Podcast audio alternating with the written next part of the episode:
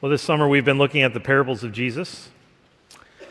Stories Jesus told to a variety of audiences. They, these stories are sometimes strange in their content. They're usually intentionally difficult to understand, but they always have the same objective to reveal Jesus and to reveal his kingdom. A couple weeks ago in our uh, order of worship, I put a, this quote that I'm about to read from uh, the late pastor and writer Eugene Peterson. I want to share with you uh, this morning because I think it gets at what, what Jesus is doing with these parables. So uh, Peterson says this uh, Jesus' favorite speech form, the parable, was subversive. Parables sound absolutely ordinary casual stories about soil and seeds and meals and coins and sheep, bandits and victims, farmers and merchants. And they're wholly secular. Of his 40 or so parables recorded in the Gospels, only one has its setting in church, and only a couple mention the name of God.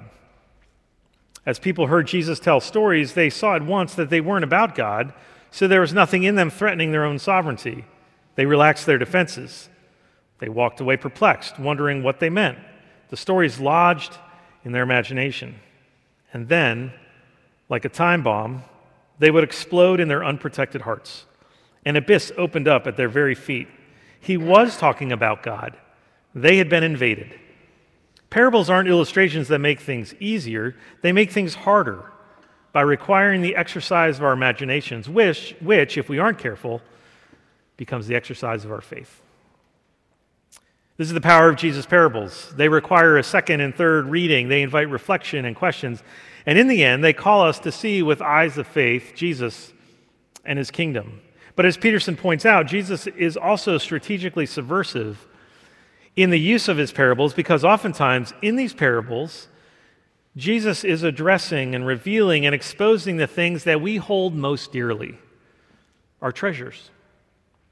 The things that we, ha- we have to have, or at least we tell ourselves that we have to have in order to have contentment and joy and happiness in life. And so this morning we're going to look at a few parables that invite us to consider the treasure that Jesus is in his kingdom. So we're going to look in Matthew chapter 13, verses 44 to 58. It's found in your order of worship. Let's give our attention to God's word. The kingdom of heaven is like treasure hidden in a field, which a man found and covered up. Then in his joy, he goes and sells all that he has and buys that field. Again, the kingdom of heaven is like a merchant in search of fine pearls, who, on finding one, one pearl of great value, went and sold all that he had and bought it. Again, the kingdom of heaven is like a net that was thrown into the sea and gathered fish of every kind. When it was full, men drew it ashore and sat down and sorted the good into containers, but threw away the bad. So it will be at the end of the age. The angels will come out and separate the evil from the righteous and throw them into, fi- into the fiery furnace. In that place there will be weeping and gnashing of teeth. Have you understood all these things? They said to him, Yes. And he said to them, Therefore, every scribe who has been trained for the kingdom of heaven is like a master of a house who brings out of his treasure what is new and what is old. And when Jesus had finished these parables, he went away from there, and coming to his hometown, he taught them in their synagogue, so that they were astonished and said, Where did this man get this wisdom and these mighty works? Is not this the carpenter's son? Is not his mother called Mary? And are not his brothers James and Joseph and Simon and Judas? And are not all his sisters with us? Where then did this man get all these things? And they took offense at him. But Jesus said to them, A prophet is not without honor except in his hometown and in his own household. And he did not do many mighty works there because of their unbelief. This is the word of the Lord. It's absolutely true, and it's given to us in love. Would you pray with me? Oh God, now would you stir our imaginations? Would you open our eyes and our ears that we would see and hear? Would you open our hearts that we would be able to behold the beauty and the wonder of your treasure, which is the kingdom of God? Oh God, may we uh, grow more and more into those who seek this treasure and to seek after you in all that we do and all that we say. And so we pray you'd send your spirit so that we might discern what you would have us learn from this passage today. We pray in Christ's name. Amen. Well, if you were here last Sunday, uh, you will remember that our sanctuary was decorated with all sorts of cutouts of treasure chests and gold and jewels. We had just concluded Vacation Bible School where the theme was Treasure Island. Now, it's a great theme really for kids because something about buried treasure and discovering something valuable activates the imagination and it really keeps kids engaged. But if you were to relegate the search for treasure to simply uh, a fun act- kids activity or to kids' imagination, well, I think you'd be mistaken. Certainly, if you spend any time at the beach, especially this summer, especially at the very beginning of the day or towards the end of the day, the chances are you'll see someone searching for treasure with a metal detector. But sometimes the search for treasure gets much larger and it gets more intense. In fact, earlier this year in January, a treasure hunt went underway in the East River here in New York for, of all things, mammoth tusks. So here's what happened. Uh, in January, someone went on a very popular podcast, and the guest, who was a gold miner and a fossil hunter in Alaska, and apparently had credibility on this very topic, said that he knew of a document that described how prehistoric material was found in Alaska and then brought to the American Museum of Natural History around the early part of the 20th century. And then when it arrived, the museum workers decided that the mammoth tusks were of no value. And so they were unsuitable for display. So they dumped them in the East River. And according to the story, they did it right here at East 65th Street. Now, this caused quite a stir because apparently on today's market, a mammoth tusk can go for more than one mammoth tusk can go for more than $20,000. So within days of the podcast, dozens of treasure hunters and dive teams showed up and started searching the East River right there on East 65th Street in January. Mind you, for mammoth tusks. Now, I will admit that this is a bit of an extreme example. It kind of sounds crazy. And maybe that price tag is not enough to get you diving in the East River in January. I don't think it's enough for me. But the reason Jesus here in this parable starts talking about treasures found and treasures discovered is because he knows something about the human heart. And he knows something about the human condition, and it's this that at the end of the day, we are all searching for some sort of treasure. We're all treasure hunters. Maybe not buried treasure, maybe not mammoth tusks in the East River, but we're searching for treasure, something to behold, something to be captivated by, something to get out of bed for, something to center our lives around, something to offer us security and direction, meaning and purpose. We're searching for the one thing. What's the one thing that's going to guide and direct us? If you only had that one thing, it's our treasure, and we're all after it. And if we think we have it, then we'll do whatever we can in order to protect it and to keep it. And so Jesus knows about the human heart. He knows we're all treasure hunters or treasure protectors of sorts. And so when he's describing the kingdom of heaven, he tells us the story of two people who come across this treasure. And he tells us the story to speak our language, to get us to see that his treasure is far more beautiful, far more lovely than any treasure we could ever discover, any treasure we could ever create or earn on our own. And that's the treasure I want us to reflect upon this morning. And so we're going to look at what is the treasure, what is it worth, and how do we find it. So, first, what is the treasure? Well, according to Jesus, it's the kingdom of heaven. That's why in both parables, he says the kingdom of heaven is like a treasure, and the kingdom of heaven is like a merchant who found the one pearl of great value. Jesus says the treasure is the kingdom of heaven. Now, we talked a lot about this a couple of weeks ago in detail, but it's important to understand that Matthew is the only one in the gospel writers who uses this phrase, kingdom of heaven. It's synonymous in many ways with kingdom of God, but it also has a, a little bit of a different influence, a, a, a little bit of a particular emphasis. See, Matthew is emphasizing that Jesus coming means heaven has now invaded earth. It's like a redemptive invasion. See, it's important to remember that the story of the Bible is largely a story of the estrangement of heaven and earth. And really, it's the story of earth's rebellion against heaven that causes this estrangement. Now, that's not how things get started in the Bible. When God uh, placed Adam and Eve in the Garden of Eden, it was a sanctuary, it was a place where heaven and earth overlapped and intersected. This is where Adam and Eve were to commune and to dwell with God because that's what humanity was created for communion with God. But the serpent shows up, and they believe his lies about God and about themselves and about the world, and soon after they're kicked out of the Garden of Eden, never to return. And so now this chasm exists between heaven and earth, between God and humanity, between creator and creature. And a few chapters later in Genesis 11, we see humanity's attempt to bridge this gap and establish a connection between heaven and earth with the Tower of Babel. There we see the world searching for the treasure of security and fame and impact, hoping to make their name great as they build a great city and a great tower to heaven. That project is thwarted by God, who in the very next chapter calls Abram, and in so doing, he begins his own project of bringing heaven to earth once again. And with the promise to Abraham, all the way to the birth of Jesus, we see the unfolding, unrelenting promise of the gospel. The good news that heaven has not left earth to ruin. And through Jesus, heaven comes to earth so that God's will will be done on earth as it is in heaven. You see this you see this in the life of Jesus. He spends his life and his ministry overturning powers, the power of sin and power of death and evil bringing the kingdom of heaven to earth. And so Jesus in these parables is saying the treasure that Adam and Eve were looking for in the garden, the treasure that the nations were looking for at the Tower of Babel, the, that Israel was looking for as they wandered the desert, that all of humanity is looking for, the treasure that you are looking for is here. It's the kingdom of heaven. It's the promise that this world will be made new again. Now, you might be thinking to yourself, well, that's not the treasure I'm searching for. That's not the treasure I'm really interested in. Maybe that's not my highest value. Maybe you're not a religious person. Spiritual, yes. Curious, yes. Open to new possibilities, yes. Religious, no. And all this sounds, well, all this sounds a little too religious. Maybe your highest value is happiness or tolerance.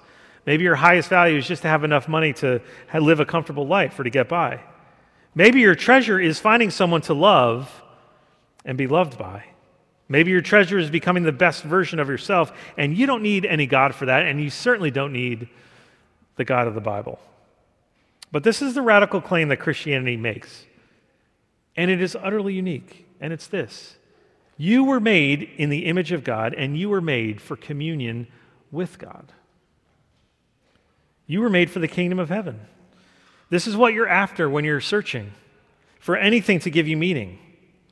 It's God that you and I are searching for and looking for.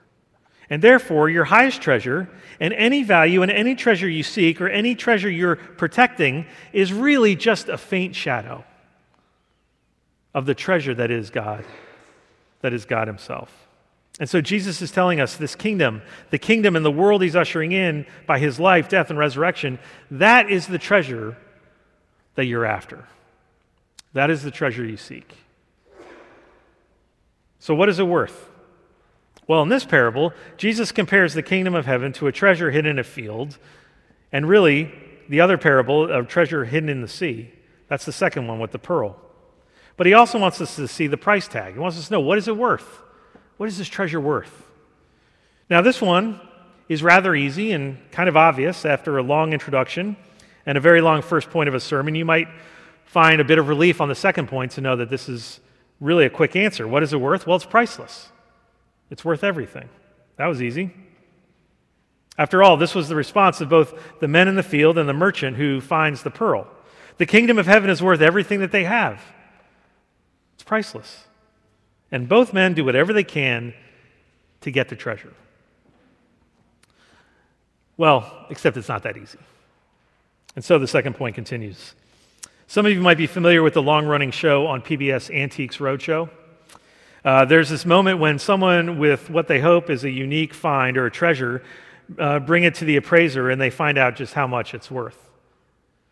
And the second best moments on that show are the ones where uh, where they bring, they bring their item and, uh, and they discover that it's worth far more than they could have ever imagined. Like whatever, whatever they, they brought or whatever they discovered, they bring in the price is like it's worth thousands of dollars. It's worth hundreds of thousands of dollars. And all of a sudden they realize they've been given this life changing treasure. And they're ecstatic. And when we hear this talk of treasure, I think that's what we want. We want a treasure that will add to and enhance our life in whatever direction it's headed just make us a bit more successful or happier or a little bit more wealth. Perhaps Jesus can give us a boost on our projects and our hopes, and his treasure can add to the other treasures that we are all so busy collecting and protecting. But look careful carefully at both these parables. The man who finds the treasure goes out and sells everything he has in order to buy the field where the treasure is. So that the treasure is so valuable that he gives up everything else, joyfully, mind you. He gives up everything else with joy in order to obtain it.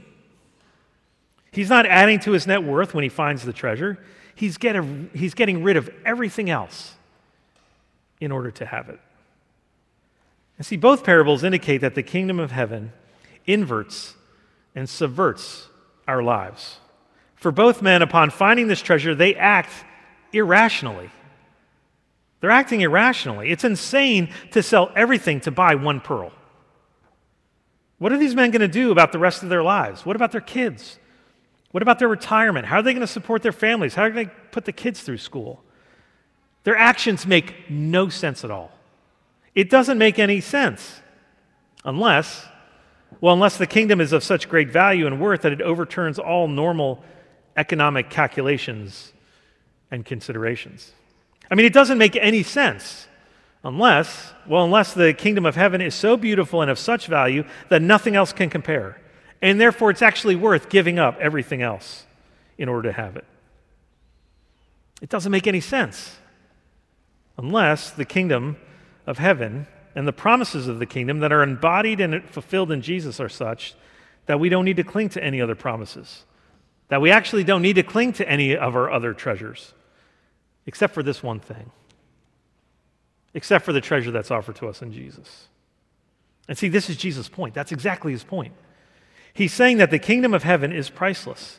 It's of infinite value, which is why both the man in the field and the merchant with the pearl, that's why they'll do whatever they can to obtain it. They'll do whatever it takes. But see, the challenge of following Jesus and looking for and searching for the kingdom of heaven and all this talk of the treasure of the kingdom of heaven is that even though Jesus says it's of infinite value, and even though Jesus says it's priceless, in the eyes of the world, well, it's useless. In the eyes of the world, it's, it's completely worthless. Or at least the world isn't going to see the treasure that it is. See, this kind of treasure doesn't ensure an easy life. It doesn't promise economic prosperity. It doesn't promise that your life will follow the direction you've so carefully planned out for yourself. And therefore, oftentimes, well, quite frankly, it's hard to see its value. Did you notice that in the first parable, the man who finds the hidden treasure is walking in someone else's field? See, he finds the treasure, he covers it up, and then he sells all he can to buy the field. In other words, someone else owned the field with the treasure in it, and they didn't see its value. See, it's not only a story of, about a man who places a high value on the kingdom, it's also about an owner of the field who does not know the value of what he has. He doesn't know what it's worth. And so, this is the other part of the story of humanity that the Bible tells us. This kingdom that we long for has come. The treasure that we all seek is here. And so oftentimes we can't see it, even when it's right in front of us. See, that's what's going on at the end of this passage. That's why I included the, the passage of Jesus in his own hometown, Jesus at, at Nazareth. The last part of this passage is a living example of the parable that Jesus has just told them. There's Jesus, the pearl of great price, the treasure before those in his own hometown. And they start in verse 54, astonished at his teaching. Where did this man get this wisdom and these how can he do these mighty works? But then the treasure becomes familiar, and by the end they're offended by him. And they're filled with unbelief. See, they cannot see the treasure because he's worthless in their eyes. They are like the owner of the field who doesn't even know the treasure that he has. And in the eyes of the world, the kingdom of heaven and the one at the center of the kingdom of heaven, Jesus, well, they're counted as worthless. I mean, John 1 tells us he comes to his own, and his own did not receive him. They did not count him as priceless, but worthless. So much so that he would be crucified on a cross, cast aside on a, just a pile of trash. You know what the best moments of the Antiques Roadshow are? I told you the second best. The best moments are these. The best moments are when someone brings something clearly meaningful to them and they're hoping it's worth a lot. And the appraiser, the appraiser tells them, look, I'm sorry, it's just not worth very much. Or actually, this thing is kind of, it's, it's worthless.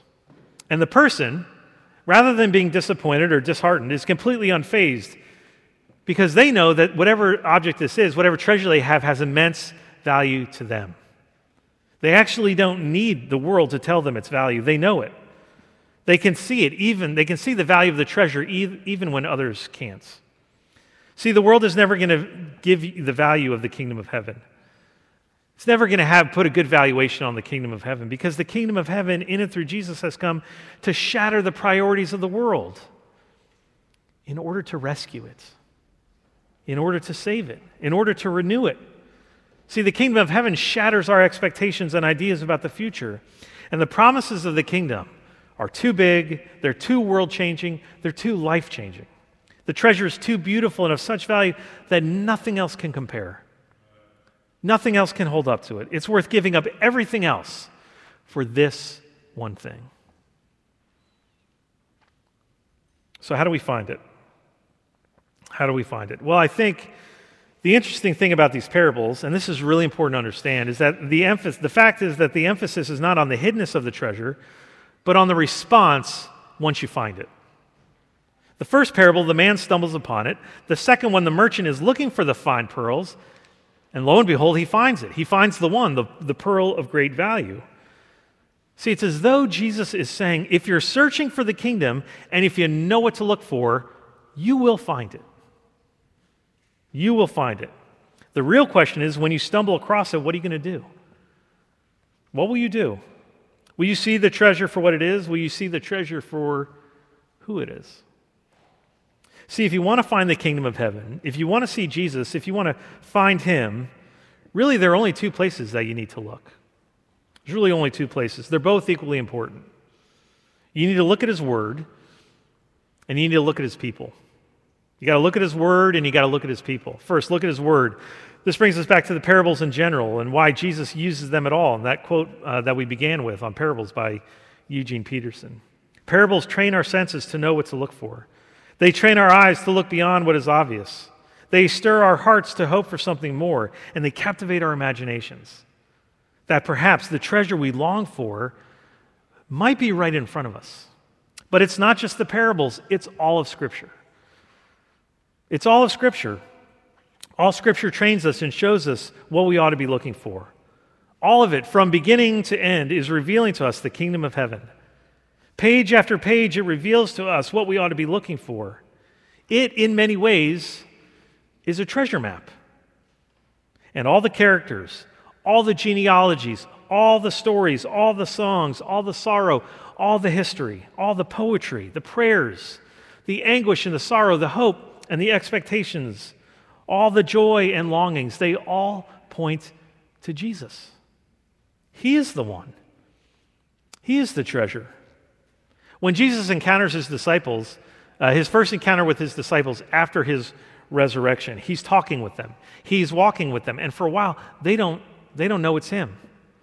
They can't see him. They don't see the treasure that is right in front of them. And then Luke tells us in chapter 24, verse 27 And beginning with Moses and all the prophets, he interpreted to them in all the scriptures the things concerning himself. See, Luke tells you. Luke tells you it's all about him. It's all about Jesus. So read it. Let it open your eyes as the scriptures comfort you and challenge you. As you learn to see Jesus in the scriptures and you learn to see the kingdom of heaven in the scriptures, you'll begin to see him and his kingdom in the world in which God is made, in the world in which God sustains, even now. But the second place to look, the second place to find the treasure of the kingdom of heaven, is with his people. And we're going to talk a lot about more about this in a few weeks when we look at some other parables, the parable of the lost coin and the parable of the lost sheep. But you have to understand that the place where you will find the treasure of the kingdom of heaven is in the church. I mean, Peter uses this language to describe the church in 1 Peter chapter 2. He says, But you are a chosen race, a royal priesthood, a holy nation, a people for his own possession that you may proclaim the excellencies of him who called you out of darkness into his marvelous light. Once you were not a people, but now you are God's people. Once you had not received mercy, mercy, but now you have received mercy. See, if you want to know where to find Jesus, if you want to know where to find his treasure, well, it's you. It's the church. You are his treasure. The church is his bride. You are his treasure. And not because you've earned it, not because you're worthy, not because you've done church right, but because he suffered on your behalf. He's died for you, he rose for you. And now he sits in heaven ruling heaven and earth because you are his treasure. And he has promised to make you, he has promised to make his church beautiful. So if you want to catch a glimpse of the kingdom of heaven, look to his people. A people living and captivated by this one thing that the living God would count us, broken, wandering, rebellious people, his treasure. His gaze, his attention, it is always fixed upon his church. So if you want to find out what Jesus is about and what his kingdom of heaven is, look no further. Look no further than the people and the place where those in need of redemption gather to lay down their earthly treasures and to do it with joy. Look no further than the place, the church, where we reorient our lives, our entire lives, our entire existence around the treasure that is the kingdom of heaven and the treasure that is our Lord Jesus. And the promise is if we seek it, if we seek Him, we will certainly find Him. May God give us eyes to see. Let's pray. Our great God and Heavenly Father, we thank you that you count us as your great treasure. Oh God, would you captivate our hearts? Would you stir us such that we would see you as the treasure above all else? that we would delight in the fact that you are our King and our Lord and our Savior. That this kingdom of heaven is the one thing, it is the treasure that we need. And may we cast aside all our earthly crowns, all our earthly treasures, just to behold with joy the one thing that is the kingdom of heaven. And as we do that, Lord, may we bear witness as your treasure to a world that is so longing for your kingdom longing for communion with you, longing to know and to find purpose in their lives. May they find it here among your people as we seek after you. We pray this all in Jesus' name. Amen.